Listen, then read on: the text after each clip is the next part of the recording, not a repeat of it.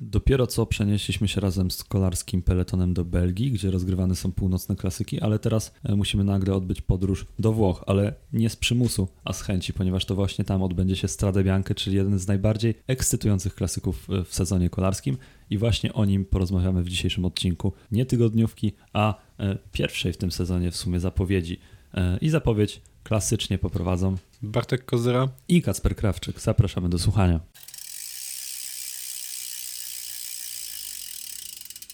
Strade Bianche to wyścig szczególny, wyjątkowy, który się bardzo dobrze kojarzy chyba każdemu kibicowi kolarstwa, bo emocji, jakich tam uświadczamy, nie ma w zasadzie nigdzie indziej poza może Paryż-Roubaix i innymi brukowanymi klasykami. Natomiast polskim kibicom myślę, że kojarzy się jeszcze lepiej, bo i Michał Kwiatkowski z dwoma zwycięstwami, i Kasia Niewiadoma, która wielokrotnie była bardzo blisko, e, obydwaj staną na, obydwoje staną na starcie.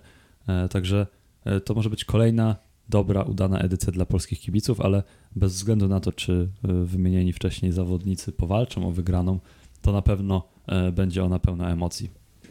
No tak, na pewno bo w zasadzie i Michał Kwiatkowski i Kasia nie wiadomo mogą znowu e, walczyć o, o zwycięstwo, chociaż w zasadzie to jak tak patrzyłem na składy i Canyon SRAM i, i na Grenadiers, to e, konkurencja wewnętrzna jest spora, zwłaszcza w przypadku Michała Kwiatkowskiego. Są alternatywy, to prawda. No, tak, nie ma Egana Bernala, co ciekawe, chociaż e, jeszcze trzy dni temu czy cztery, no we wtorek mówiliśmy o tym, że prawdopodobnie się zjawi i będzie miejmy nadzieję, pomagał Michałowi Kwiatkowskiemu w odniesieniu triumfu, a tak no, na poważnie to pewnie byłby, w, być może byłby w stanie walczyć o, o wysokie lokaty, bo w przeszłości pokazywał, że na brukach radzi sobie całkiem dobrze. Na szutrach. E, na szutrach, tak. E, no, na brukach to akurat nie zupełnie. Nie no, chyba, no chyba, że na tym Via Santa Catarina, tam, tam jest w sumie Ale trochę... tam są takie płytki bardziej. Tak, a to jest, nie jest jakiś, jakiś bruk. No, na swój sposób. Tak. Ale jest Tom Pitcock, jest Geraint Thomas, chociaż Geraint Thomas akurat nie wydaje mi się. Natomiast jest też Magnus Sheffield, młody, zdolny, też o takim profilu klasycznym. Także... Simon Arensman też jest. No tak, chociaż akurat też mi się wydaje, że no nie wiem. Jakoś... To, jest, to jest mocne nazwisko, ale właściwie nie wiadomo na co go na tych brukach stać. Wydaje mi się, że był w zeszłym roku na Stradę Bianca i yy, no, nie poszalał tam szczególnie. E, no także jest, jest, jest w kim wybierać i pewnie zależy wszystko od tego, kto będzie miał najlepszą dyspozycję, ale też od tego, jak się poukładają wydarzenia na wyścigu. W każdym razie w takim wyścigu jak Strade Bianco zawsze jest mieć dobrze kil, e, kilka opcji. Wydaje mi się, że to jest konieczność, bo e, tak jak zresztą w klasykach brukowanych. Nie tutaj... wiem, czy to jest konieczność. Jak się ma Tadeja Pogaczara, do którego przejdziemy, to, to nie musi Ale aż tak konieczne, no Właśnie mieć... nie wydaje mi się, bo przecież jest Welens Hirschi E, ja nie wierzę, że ci kolarze będą się wykrwawiać dla Tadeja Pogaczara w pierwszej części wyścigu. Moim zdaniem to są alternatywy. No tak, okej, okay, ale chodzi mi o to, że jak masz kogoś takiego jak Tadej Pogaczar, to w zasadzie nie musiałbyś wysyłać e, e, kilku dodatkowych opcji, no bo ta pierwsza jest dość pewna i wiadomo, No ale że... jeden defekt, który tak. w zasadzie może być nieuzależniony nawet od Tadeja Pogaczara, jego dyspozycji czy umiejętności jazdy na rowerze takiej zwykłej, mechanicznej, E, i, i Tadej Pogaczar może stracić szansę na zwycięstwo, bo też trzeba to podkreślić, że to tak jak na brukach, sektory są długie, e, samochody jadą bardzo daleko, kolumna jest rozciągnięta i w zasadzie tutaj defekt może wykluczyć z walki nawet najlepszego kolarza, bo po prostu e, jak zawodnik zmieni rower czy zmieni koło, to może być dwie minuty za pierwszą grupą. No tak, to, to na pewno może się wydarzyć, po prostu szanse na to nie są jakieś takie bardzo duże. E, no, chociaż pamiętajmy o tym, że Tadejowi Pogaczarowi też zdarzało się łapać gumy na, e, na szutrach e, chyba w zeszłym roku w klasyka HN Interior. No, tam złapał tą gumę, ale to już było wtedy, kiedy był daleko z przodu i nie miało to dużego znaczenia dla losów rywalizacji. Także to nie jest tak, że Tadej Pogaczar to jest taki kolarski Bóg i nie mają się go żadne, e, żadne nierówności na trasie i jego opony wytrzymują wszystko. To prawda. Natomiast wracając do tej głównej myśli, to jednak mi się wydaje, że lepiej mieć więcej niż jednego kolarza i w takiej sytuacji jest Ineos. Y, Michał Kwiatkowski jest jednym właśnie z tych zawodników, który może być ostatecznie liderem, ale to wszystko będzie zależało pewnie od tego, jak się ułoży wyścig.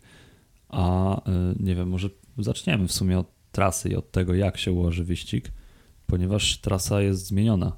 E, Stradę Biankę prze w kierunku zostania szóstym monumentem i poczynili organizatorzy e, znaczne, istotne kroki ku temu, ponieważ wydłużyli trasę do 215 km. Wcześniej E, Strade Bianca nam się kojarzyło ze 185 mniej więcej kilometrowym wyścigiem.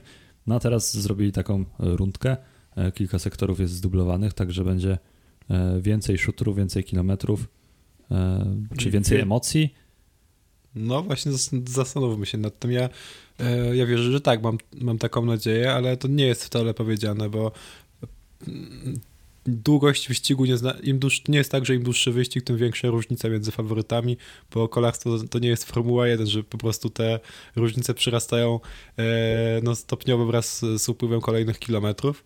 E, no, Strada Bianca jest tego dobrze, dobrym przykładem, bo choć trwa e, no, krócej niż monumenty, to jak się porówna e, straty e, poszczególnych kolarzy do zwycięzcy, to one są większe niż Liège-Bastogne-Liège, y, w Ronde van Flanderen, Paryż-Roubaix i Lombardii, wszystkich, wszystkich monumentów, ale też większości innych wyścigów. Wydaje mi się, że widziałem takie zestawienie, gdzie w tam, przeciągu dwóch minut do zwycięzcy przyjeżdża najmniej kolarzy średnio w ciągu ostatnio, ostatnich 8 czy 7 edycji.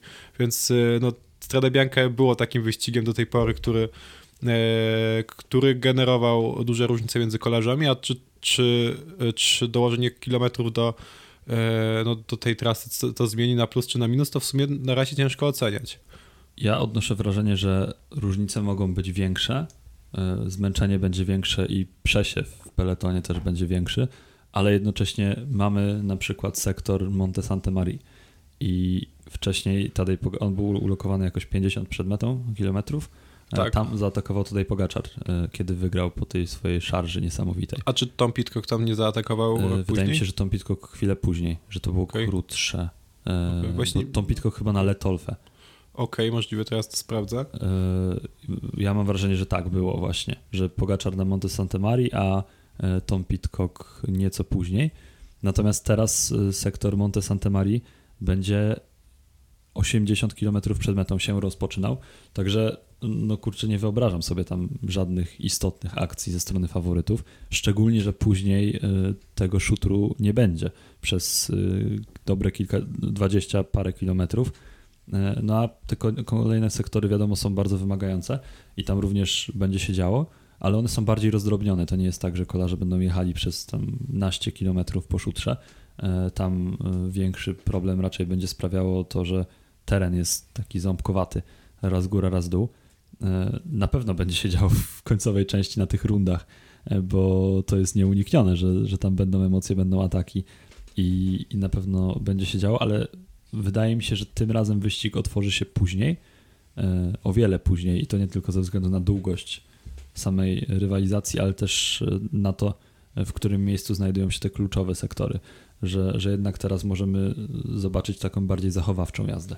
No tak, bo tutaj jest to Monte Santa Maria i później w zasadzie to te szutry się zaczynają dopiero y, na 50 km przed metą. 55. Tak. W sumie to w zasadzie tak samo jak, jak tam to wcześniejsze z Monte Santa Maria, tak, tylko, tylko że nie jest aż tak. Tak, te szutry są, szutry są trochę krótsze. Zdecydowanie krótsze, bo jednak y, Monte Santa Maria y, ma kilkanaście kilometrów, a tamte to są kilometrowe albo po, po kilkaset metrów. Tak, one są trudne, bo wiadomo, że, że, na nich jest, e, one są pod, one prowadzą pod górkę i to, nach, to ich nachylenie jest e, spore. No, wynosi... A jak prowadzą w dół, to też są bardzo trudne. No, no tak, szutry generalnie są trudne, to, trudne technicznie, e, no ale no, no, no, to nie jest też tak, że one są stromsze niż Monte Santa Maria, no bo są właściwie to nawet trochę, trochę lżejsze z tego, co, co tutaj widzę. Tak, tylko właśnie nie wiem, czy zawodnik, y, no na przykład Tadej Pogaczar, będzie w stanie się oderwać już za pierwszym atakiem, tak o.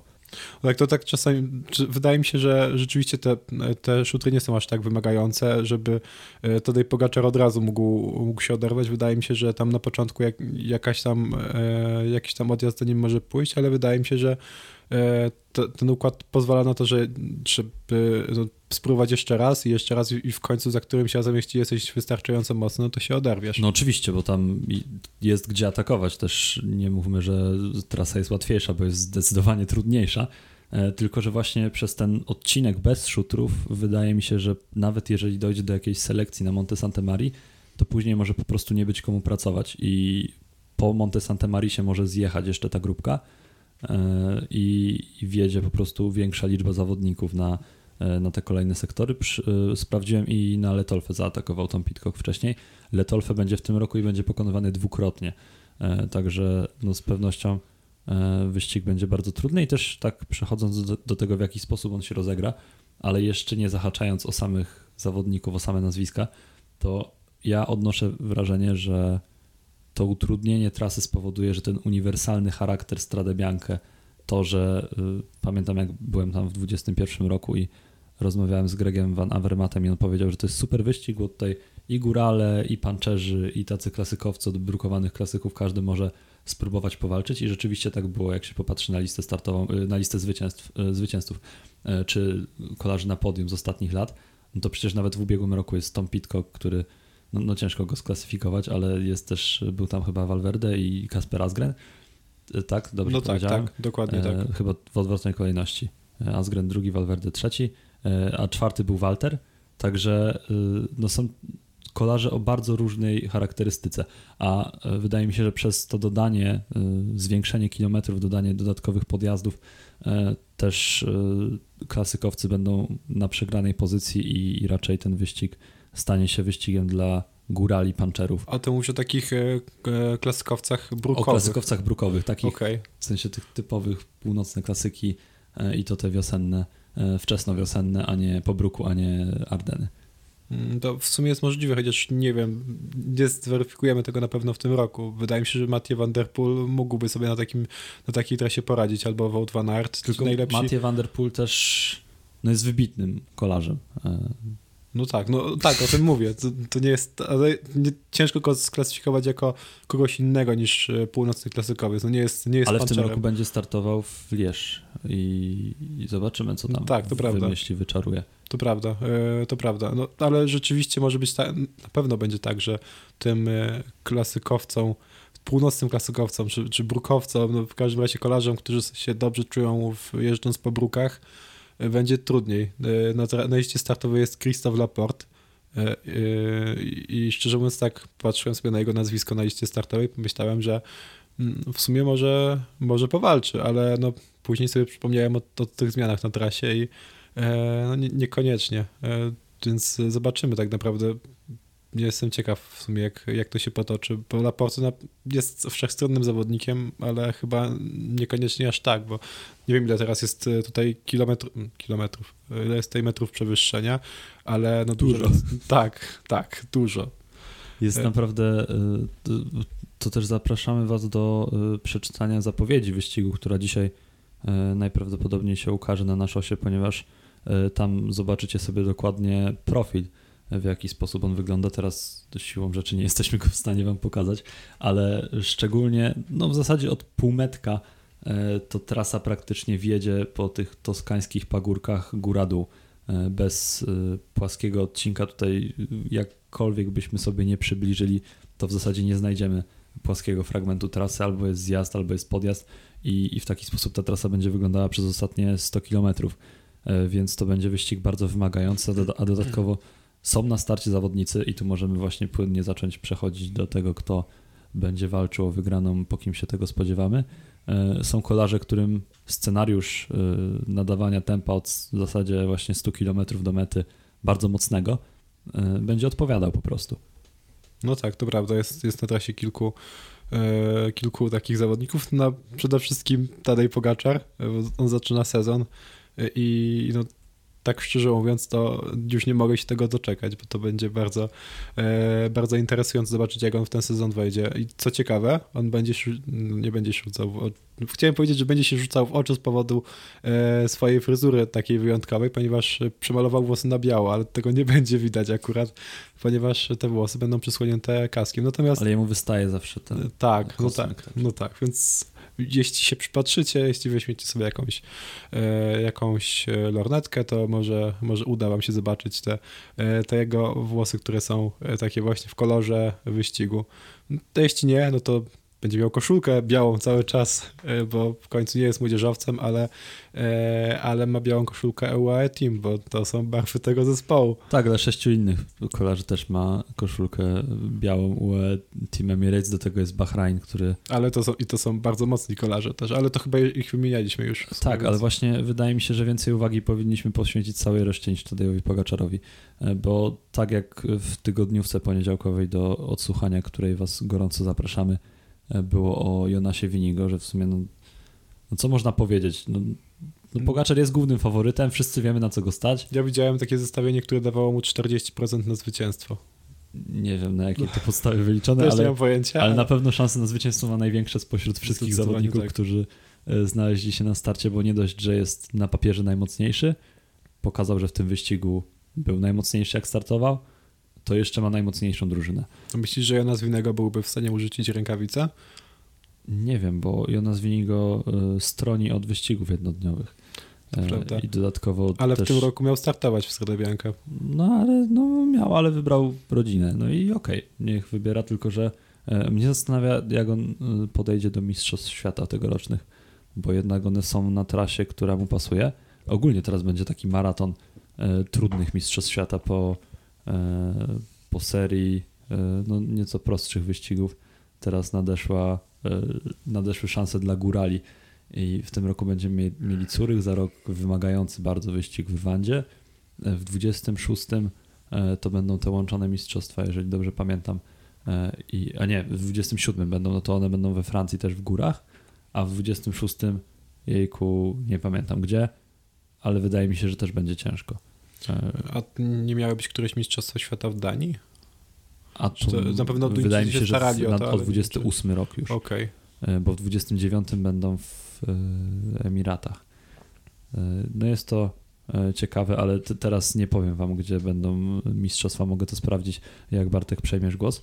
Okay. Ale trzeba ci jeszcze zadać jakieś pytanie, naprowadzić. Chyba, że masz tak od strzała teraz już możesz zacząć mówić o czymś. No ale myślę, że tak e, najprostszą taką rzeczą, o, o której możemy porozmawiać i w zasadzie, no bo nie jesteśmy e, wróżbitami, nie przewidzimy przyszłości, ale e, no, wskaż proszę naszym słuchaczom, podczas jak ja będę sprawdzał, zawodników, którzy będą w stanie w ogóle zmierzyć się z Tadejem Pogaczarem, utrzymać jego koła po, koło po ataku, bo no, no nie jest ich wielu. Nie no, zawod... Przynajmniej wydaje się, że nie jest ich wielu. Nie no, zawodników jest, y, którzy mogą mu stawić czoła albo mogą próbować. Jest moim zdaniem dość, dość sporo. Jest, jest Thomas Pitcock na pewno, który w zeszłym roku pokazał, że stać go na robienie równie spektakularnych akcji, co, co dodaje Pogaczara. E, no tylko, że oczywiście w trochę, trochę, trochę słabszym towarzystwie jest, jest Michał Kwiatkowski, o którym wspominałeś wcześniej. Jestem ciekaw, e, jestem ciekaw Quintana, Quintana, Quintana Hermansa, który miał świetny 2022 e, rok, a po przejściu do Alpecinu... Zniknął. zniknął. Albo znikł. No, może nie tak e, całkiem znikł, bo miewał kilka dobrych wyników, ale no, przypomniałem sobie od drugiego... Ty, wiesz, wyparował tak, przecież. Tak, a do, tak, do, po tym drugim miejscu w Lierz, a nie, były Później jeszcze chyba sobie radzi, dobrze radził w kilku wyścigach, ale po odejściu z e, Intermarsze dostąpił w niebo wstąpienia. Czy, nie, nie, wiem, zniknął, to prawda, ale jakieś tam dobre wyniki miewał, ale były, były pojedyncze. Może, może teraz się przełamie, bo w sumie to nie da się od tak stracić e, stracić całej swojej mocy. Ale jest Michel Gogl w Alpesinie. Mm, to prawda. On jest, jest specjalistą od Strade Bianca. I to tak no, zupełnie poważnie. Tak, no był, był wysoko, ale... Kilka razy akurat e, co do niego, to nie uwierzę w to, że on rzuci rękawicę Tadejowi Pogaczarowi. On wygląda na takiego kolarza bardzo solidnego, którego upatrywałbym w czołowej dziesiątce. Ja też w to nie wierzę. Ale... W sensie w dziesiątkę tak. Ale z Tadejem Pogaczarem nie, ale z Quintenem, z Quintenem Hermansem tak samo. No, znaczy wydaje mi się, że Quinten, Quinten Hermans jest taką większą niewiadomą. Może w sensie chodzi mi o to, że on ma większe szanse na zwycięstwo. Jeśli niż, niż Michael Gogol. Ja bym powiedział, że nie ma żadnych. Tak szczerze mówiąc, bo on ostatni wyścig, ostatni raz w top 3 był na etapie wyścigu dookoła Niemiec, a wcześniej w Antwerp Port Epic. Tam co prawda też są szutry, ale to jest całkowicie płaski wyścig i to było w maju ubiegłego roku. Nie widzę nie widzę absolutnie tego, szczerze mówiąc. No, wiesz, to jest nowy sezon i, i w, no, wydaje Ale mi się, że... już jechał wyścigi w tym sezonie. I, no szału nie było. Oczywiście, że nie było szału. E, zwłaszcza, że m, znaczy no, Volta Algarve to jeszcze, ale Omlopret Nieuwzblad e, no to już jest jakiś klasyk, do którego można było się przygotow- przygotowywać i, i tam szału nie było, ale no też e, wydaje mi się, że, że to jest jeszcze, jest jeszcze za wcześnie, żeby powiedzieć, że Quinten Hermans do tego ten sezon będzie miał równie słaby co poprzedni. Nie, nie. Po prostu jest To nie o to mi chodzi. W sensie y, mi chodzi o to, że Quinten Hermans nigdy w życiu nie był takim zawodnikiem, który byłby w stanie wygrać Stradę Biankę. Ja wiem, że on był drugi w Baston Lierz, ale to był jakiś wybryk natury wtedy. To nie była sytuacja, która była powtarzalna, regularna.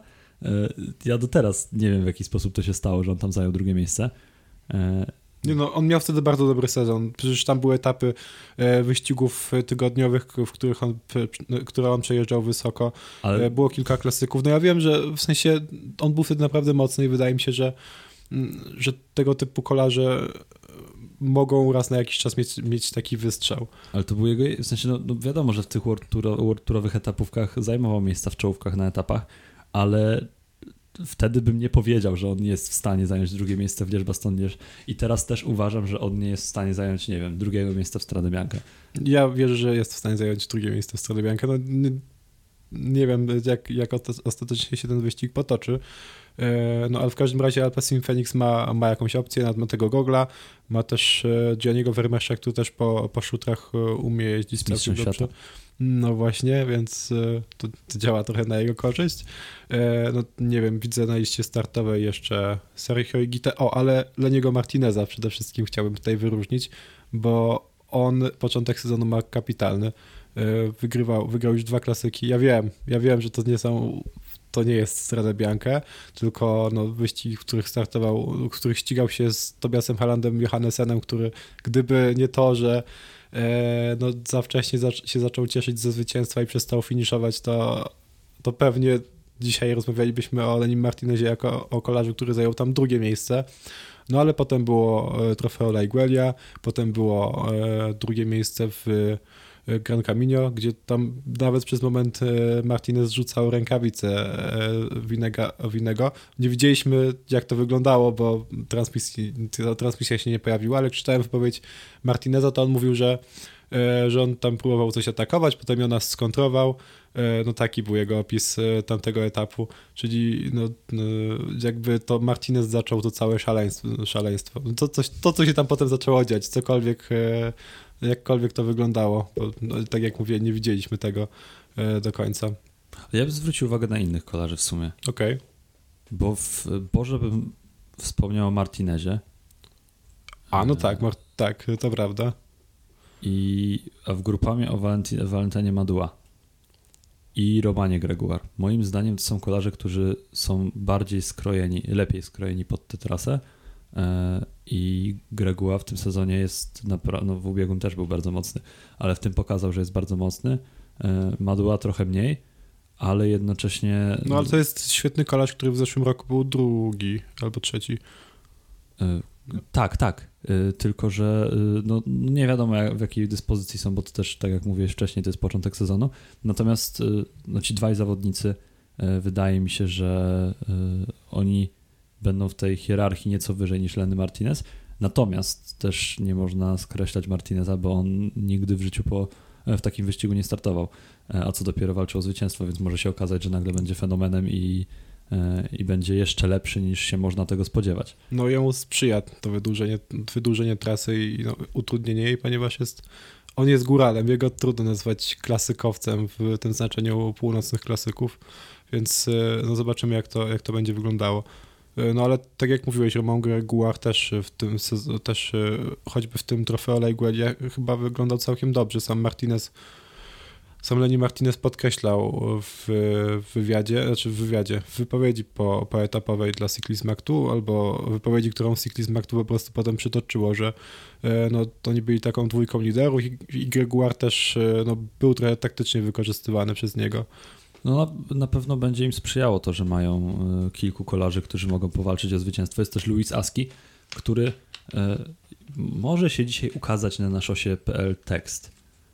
Nie, nie powiem, że się ukaże, ale może się ukazać i w tym tekście Louis Aski będzie jednym z y, bohaterów trzecioplanowych, ale no ja pamiętam go z właśnie 21 roku ze Strady Bianche, y, jak on tam cały poobijany, cały zakrwawiony wjechał na linię mety, ale kiedyś też było takie typowanie na Twitterze, że kto może wygrać Stradę Biankę i Louis Aski napisał Louis Aski, byłoby fajnie. I to było dzień przed tym wyścigiem. Ale już potem pokazał, że naprawdę w, w, klasykach czuje się dobrze, także nie sądzę, że to on będzie liderem, ale na pewno będzie wartością dodaną dla drużyny. Ale w kontekście właśnie drużyn, kolektywu i tej siły takiej zespołowej, to myślę, że drugą siłą na starcie w ogóle po UE jest e, Education First. No. Ponieważ to, co oni tam zmontowali w tym składzie, to naprawdę można by obdzielić kilka ekip tymi zawodnikami. Nie, to prawda. Mi się najpierw rzuci w oczy Richard Carapaz i Mikel Honore, co nie brzmi jakoś oszałamiająco, ale potem patrzę. Alberto Bettiol, y, Ben Heady, Nilsson Paules, no... Każdy z tych kolarzy tak. ma potencjał na to, żeby przynajmniej być na podium. Tak, to prawda, bo... No, I James Shaw też jest mocny. O, Michele, o Michelu Honore i Richardzie Carapazie tak bym raczej nie powiedział. Nie wiem dlaczego nie, no, Carapazie... To czy no, są mniejsze szanse na to, że on będzie wysoko niż, niż Ben Healy albo no, Nilsson ja Paules. Tak mi się wydaje. On, nie wiem, poprawnie mnie, jeśli się mylę, ale on ten sezon nie, nie wszedł jakoś oszałamiająco. Ja wiem. Carapaz? Ja wiem, ja wiem że... szalał w Kolumbii. No, tak, ale przegrał z Rodrigo Contrerasem. Ale to, e, no, to znaczy, ja wiem, że... Specyficzny klimat kolumbijski. Wiem, że specyficzny klimat kolumbijski, ale no w sensie ciężko powiedzieć, żeby żeby to, że zajął drugie miejsce w Tour oznaczało, że, e, że zaczął sezon dobrze. Jakoś no, po prostu zajął drugie miejsce w Tour wyścigu przygotowującym. To, że przegrał z Rodrigo Contrerasem nie ma dużego znaczenia, ale też to, że, wygra, że, zajął, że wygrał z, ze stoma innymi kolarzami też nie ma dużego znaczenia. E, natomiast w tym Gran Camino przekonaliśmy się, że, że są na razie kolarze mocniejsi od niego. Nie skreślam go, bo on też to jest kolejny kolarz, któremu pasuje ta zmiana trasy. Mm. No ale ja bym, ja bym powiedział, że Ben Healy ma większe szanse, albo Nilsson Paules. Albert, Alberto Bettiol też się dobrze czuje na, na szutach, chociaż e, też ciężko powiedzieć, żeby ten sezon zaczął w jakimś kapitalnym stylu, nawet mimo tego, że był trzeci w Etwalde Bessesz. Na pewno będą mieli ból głowy e, dyrektorzy sportowi. E, to jest żeby... taki pozytywny w klasykach, to się to pomaga. Tak, raczej. bo no, oni mają pięć opcji w zasadzie. Może nawet no, ten James Show to ewentualnie, ale mają pięciu kolarzy i każdy z nich może walczyć o czołowe pozycje. Także moim zdaniem to będzie jedna z dominujących sił i trzeba zwracać uwagę na różowe koszulki, które trochę łatwiej będzie rozpoznać w peletonie e, i e, rozróżnić je od pozostałych w porównaniu do e, białych koszulek UAE, bo one się mogą zlewać na przykład z Bahrainem. Natomiast no, nie nie przewidziałbym tego, że Education First będzie aż tak mocne e, i że to on, ta właśnie ta ekipa, jakby ktoś mnie zapytał przed spojrzeniem na listę startową, która właśnie drużyna, e, żebym wymienił top 3 e, drużyn na starcie, to raczej IF by się w tym nie znalazła, a tu proszę mają skład naprawdę rewelacyjny. No galowy. Chyba nie wiem, kogo jeszcze mogliby wziąć, żeby ten skład był lepszy. Wydaje mi się, że takich opcji wielu nie było. E, no w przeciwieństwie do wielu innych zespołów, choćby Jumbo Visma, które no, raz, że winnego nie pojechał, ale też Wołta Van Aerta zabraknie na, na, na starcie, a no, liderami, no, największymi nazwiskami na liście startowej w koszulkach Jumbo Visma, Visma Bike będą Laporte i, i, i Kus. Ale mi się wydaje, że i tak to będzie Attila Walter. Show. Tak, ale Attila Walter e, raczej e, wygląda na takiego kolarza, któremu się ta któremu ta trasa będzie odpowiadała najbardziej, ewentualnie ben, Bentalet w sumie. Bentalet, może. Bartlemen to są też ciekawi zawodnicy, no szczególnie Bartlemen jest ciekawy, ale Te, to, to... ze względów pozasportowych, natomiast... Nie no, sportowych o, też, ale też, nie, ale wiadomo no, na co go stać na trasie Strade Bianca. Prawda, chociaż warto, e, warto powiedzieć, że na razie wszystkie wyścigi z kalendarza UCI, które jechał, kończą w czołowej dziesiątce. Więc zobaczymy, może, może teraz się też uda. Bentalet na pewno E, na takiej trasie może się czuć dobrze, e, bo on przecież w przeszłości e, zajmował wysokie miejsca w klasykach nie pamiętam, czy to był w, Ardenach, któryś z ardeńskich wyścigów. On tam finiszował bodajże na piątej pozycji, ale nie, nie na piątej, przepraszam, to pomyliłem z kolarzami, chyba z Queen's finiszował na piątej, to już się myli ale może mi wybaczycie. Na 12 pozycji w strzale walońskiej kiedyś był, a w strzale walońskiej, żeby wjechać na 12 miejscu, trzeba mieć pod nogą, bo tam wszystko się rozstrzyga na mur de Wii, znanym, lubianym i niezwykle trudnym, także tam w czołowej, myślę, 25 nie ma żadnego przypadku. E, także, no ale od, od tamtego czasu y, notował raz y, na jakiś czas wyniki dobre, ale teraz y, zmienił otoczenie. E, być może to się będzie wiązało z większą ilością szans, a może będzie pomagał. Tego nie wiem, ale ten skład Wisma Bike niczym się nie wyróżnia.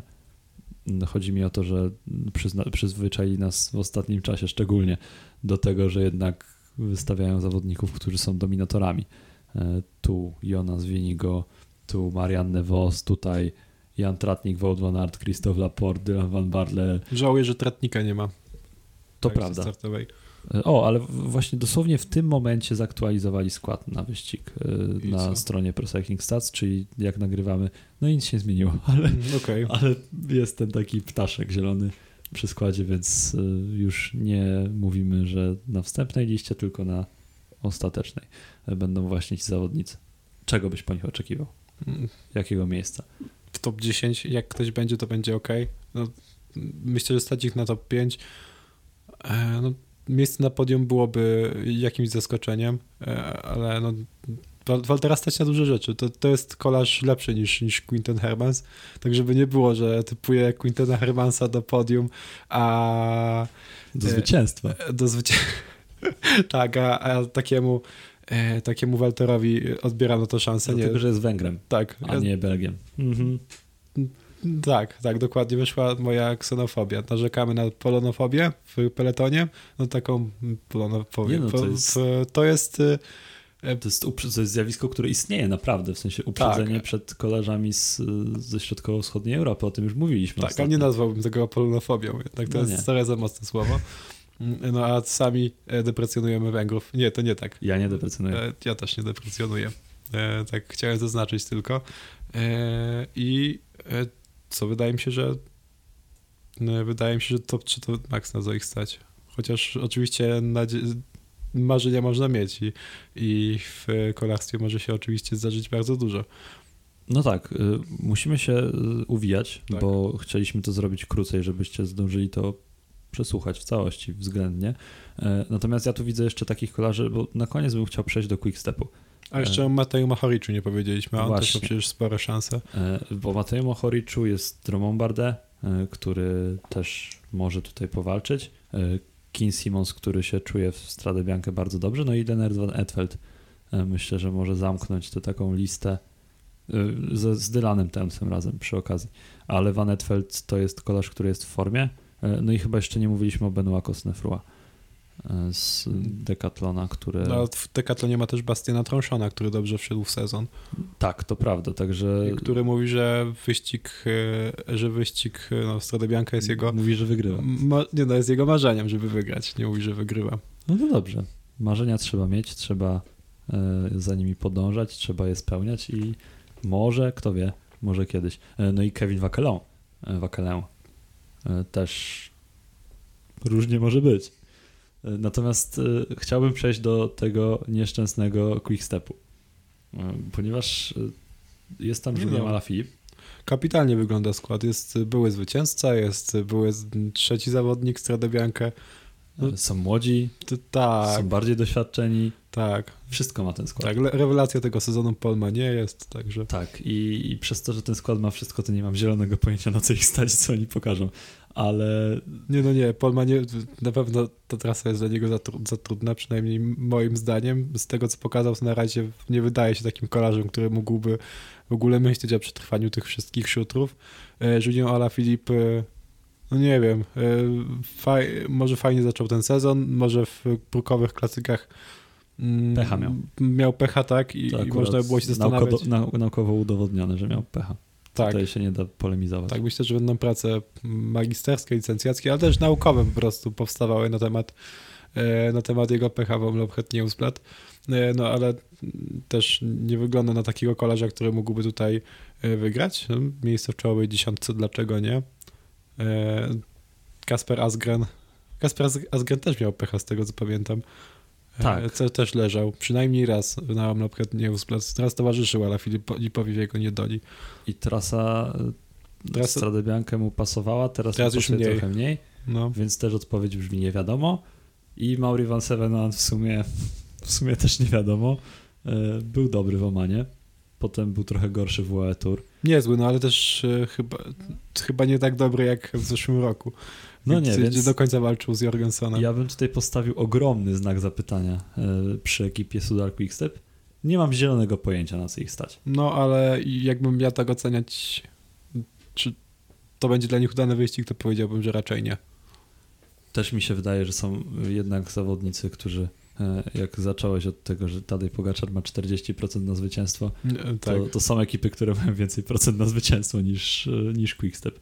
Jeszcze tak, e, żeby przypomnieć to dla polskich kibiców, czyli naszych słuchaczy, chyba, że nas słuchają Francuzi. Teraz nas nie będą lubić, bo powiedzieliśmy, że Julien Alaphilippe nie wiadomo, czy wygra. Ale powiedziałem o Lenim Martinezie, że mm, a może to będzie małe szanse. Francuzi z frakcji Alaphilippowej, a nie grupamy.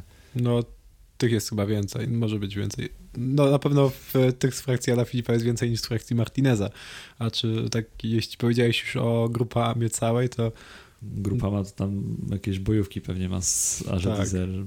pod pokojami hotelowymi. Jedni krzyczą, żeby drudzy nie mogli spać.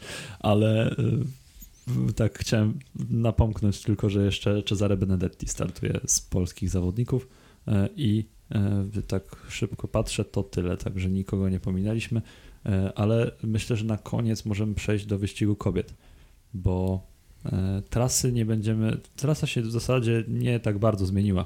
Wyścig jest dalej na około 140 km trasie, też szutrów dużo, będzie gdzie atakować i na pewno podobnie jak w Omlop Newsblad rzeczywiście będzie sporo emocji z tym związanych. E, i miejmy nadzieję, że będzie sporo polskich emocji. No tak, bo znowu Katarzyna Niewiadoma e, w zeszłym roku znowu zajęła miejsce w czołowej dziesiątce. Wprawdzie tym razem nie na podium, bo miejsce na podium jej się zdarzały regularnie, ale, e, no, ale znowu jej poszło całkiem dobrze. W tym roku jest, jest w dobrej formie, co pokazała na Omlop Hetnie Czy, czy to nie był jej najlepszy wynik w, w Omlopie?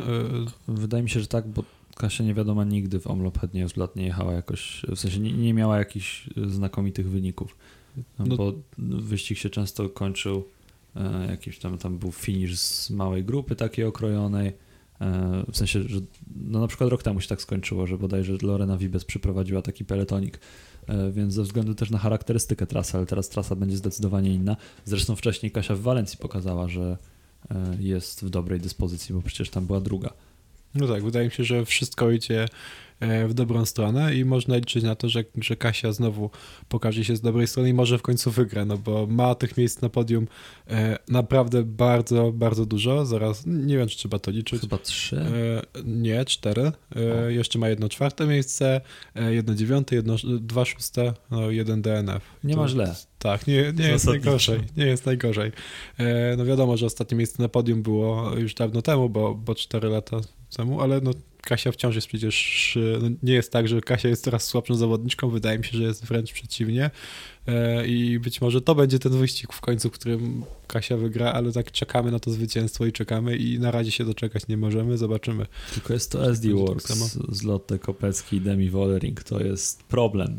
No tak, w takim towarzystwie się trudno wygrywa i ja, jestem ciekaw Niv Bradbury, która też e, startuje e, z Kasią niewiadomą e, w jednym zespole. Jestem ciekaw, czy właśnie ten jej początek sezonu, który był bardzo udany, sprawi, że że ona też dostanie swoje szanse, bo wypowiedź przed, przedwyścigowa Kasi wskazywała na to, że to nie jest tak, że jadą na nią jako jedyną liderkę. jest też mówi... Elis Szabej, która przecież tak. wielokrotnie również plasowała się w dziesiątce. Tak, ten skład Kaniona jest generalnie bardzo mocny i nie dziwi mnie to, że właśnie Kasia w tej wypowiedzi nie mówiła, że e, no, dziewczyny będą mi pomagać, ja postaram się to wykorzystać.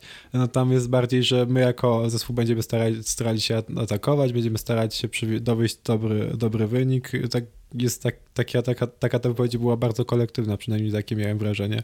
E, więc to, to wskazuje na to, że to nie jest tak, że e, to, to Kasia będzie tą jedyną zawodniczką, na którą liczy Kenyon. Tak, no i jak Kasia nie będzie jedną zawodniczką, na którą będzie stawiał Canyon SRAM Racing, tak SD Works nie będzie jednymi przeciwniczkami, bo w zasadzie cała plejada gwiazd tutaj jest Silvia Persico z UAE, jest Marianne Vos, chociaż raczej ta trasa będzie dla niej za trudna, ale jest Rianne Markus z Wizmy, jest Juliette Labou czy Pfeiffer Georgi z DSM-u, do tego Longoborghini z Van Anruy, Dainan, Amandą Sprat z Lidla, Mavi Garcia, która słynie z tego, że lubi jechać na czele grupki i tylko ona praca- pracuje wtedy. No i będzie Puk Pieters, czyli młoda zawodniczka utytułowana już przełajowczyni i kolarka górska, która w ubiegłym roku była chyba szósta, jeżeli dobrze pamiętam, w swoim debiucie w ogóle na szosie. Także w takim wyścigu, no, wyścigu elity. Przepraszam, to był jej drugi start. Debiut był tydzień wcześniej. Piąta była wtedy. Także to również jest jedna z faworytek do zwycięstwa. No tak, to prawda. Będzie też Kiera Konsoni, nie będzie Dominiki Włodarczyk, bo... Ale Kiera Konsoni, no raczej. Może być dla niej ta rasa chyba zbyt trudna, Chyba tak. ale jest całkiem dobrą zawodniczką. Jak się pojawia na liście startowej, to w sumie warto o niej wspomnieć. Ale pojawia się? Pojawia ja jej się. nie widzę. O nie. nie, nie pojawia się. Oczywiście, że się nie pojawia. E, miałem, otwarte, miałem otwartą złą zakładkę. E, No tak. Ale się pojawia Marta Jaskulska i Marta Lach e, w drużynie Ceratizit, także e, nie tylko Kasia niewiadoma.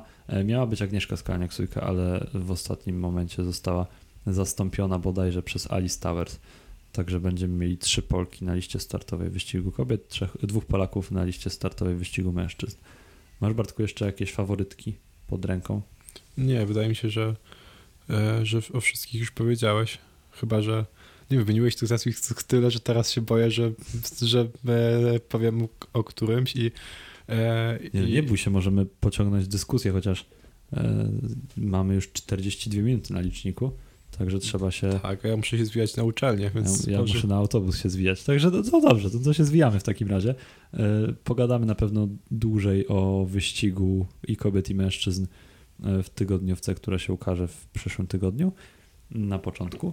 E, I e, też być może wtedy porozmawiamy sobie o tym, czy Strade Bianche powinno być szóstym monumentem, bo dzisiaj się nie zmieściła, e, nie zmieścił ten segment dyskusji, a to nam nie ucieknie, bo Prawda, być, sytuacja się raczej nie zmieni do kolejnego naszego spotkania podcastowego. tak, myślę, że w sumie to nie, niekoniecznie będzie najlepszy moment na to, żeby nasuć takie rozważanie, ponieważ będziemy wtedy pod wpływem emocji. Albo ten wyścig okaże się e, super emocjonujący, albo okaże się nudny i to będzie miało z pewnością wpływ na to, U mnie nie. co będziemy...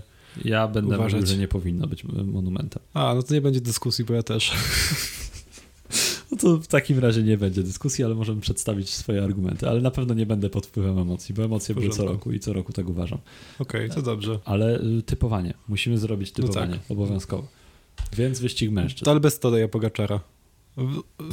Przyjmij, przyjmijmy, że go nie ma. No dobra, to kogo typujesz w wyścigu mężczyzn? E, a mógłbym się zastanowić, bo... jeż- Dobra, to ja się nie zastanawię. Ja powiem, że Michał Kwiatkowski. A, no tak, Michał Kwiatkowski. Ja, prawdę mówiąc, chyba postawię na Toma Pitcocka. A u Przepraszam. kobiet? A u kobiet? E, to ja postawię na Kat- Katarzynę nie wiadomo. No ja chciałem tak dwa razy biało-czerwono. No ale... Nie, nie ma takiej możliwości. No dobrze, to w takim razie jak ty postawiłeś na temat Pitcocka, to ja postawię na Elis Szabej. Czyli E, no, dobrze, zobaczymy, zobaczymy. Mam nadzieję, że w jednym wygram ja, w drugim wygrasz ty. czyli, że wygra Szabi i Tom Pitcock. Dokładnie tak. Lepiej bym tego nie ujął. Dokładnie na to liczę. E, No i z tym was zostawimy. E, Dziękujemy bardzo za uwagę. Zapraszamy do słuchania naszych podcastów, czytania na szosie.pl i słyszymy się po weekendzie w podsumowaniu Strade Bianche. A ten podcast, czyli zapowiedź włoskiego wyścigu, prowadzili Bartek Kozyra. i Kacper Krawczyk. Do usłyszenia.